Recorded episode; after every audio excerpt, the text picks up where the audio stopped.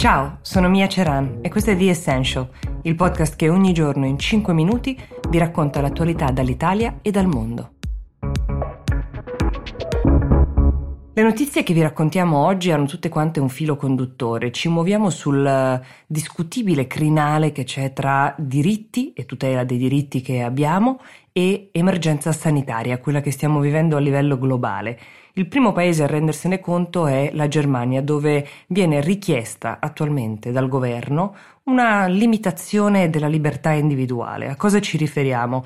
Fino a qualche giorno fa era uh, possibile per tutti coloro che rientravano in Germania dai paesi considerati in questo momento ad alto rischio e con alti fattori di contagio effettuare un tampone. È un provvedimento di cui si fa carico il governo. Nelle ultime ore la Germania ha visto crescere i propri contagi. Il dato ha superato i mille casi al giorno, cosa che non accadeva ormai da mesi questa preoccupazione ha portato a rendere il tampone per coloro che rientrano obbligatorio e non più su base volontaria. A tal proposito la frase chiave l'ha pronunciata il ministro della salute tedesco Jens Spahn, che ha voluto dire mi rendo conto che si tratta di una violazione della libertà individuale, ma è una rinuncia necessaria in questo momento. La maggior parte della popolazione tedesca ha capito, ma ovviamente c'è invece una piccola percentuale che protesta in merito a questo provvedimento.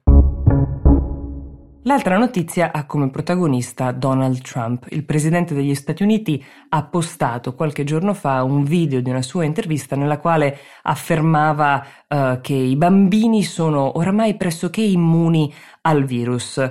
È chiaramente un'affermazione che può essere contestata, se non altro, da buona parte della comunità scientifica e che può essere bollata come fake news o comunque come informazione pericolosa da divulgare, tanto che per la prima volta Facebook, il social network, ha deciso di bandirla, sostanzialmente l'ha rimossa.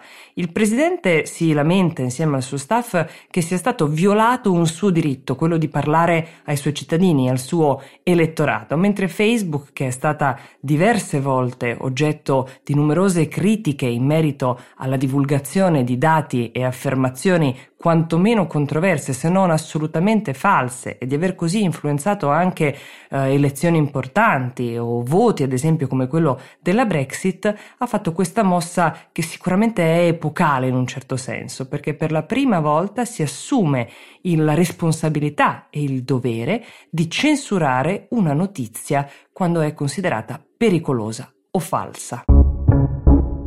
E veniamo infine alla notizia più controversa di queste ore, è quella che riguarda i verbali del comitato tecnico scientifico eh, che ha consigliato il governo nel momento dello scoppio della pandemia. Ricorderete tutti quanti che il 9 di marzo è stato annunciato un lockdown sull'intero territorio nazionale in Italia. Questo è stata una scelta del governo, è stato eh, deciso con il famoso DPCM, però è stata una scelta motivata sulla base di consigli, questo ci ha spiegato il governo, ottenuti dal comitato tecnico scientifico. Giovedì la Fondazione Luigi Einaudi, che è una onlus che si occupa di ricerca eh, e di politica economica, ha pubblicato questi verbali, i verbali di cinque riunioni del Comitato Tecnico Scientifico insieme al governo. E la vera notizia è che nei verbali non c'era un suggerimento per costringere l'intero paese, diciamo così, al lockdown, ma soltanto le regioni più colpite e una serie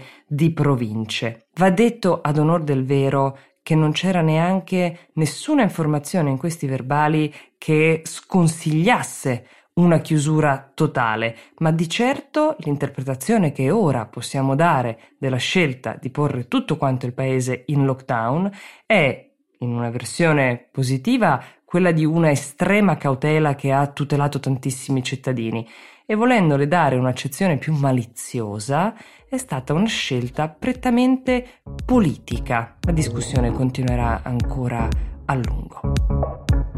Questo era The Essential, vi diamo appuntamento a domani, buona giornata.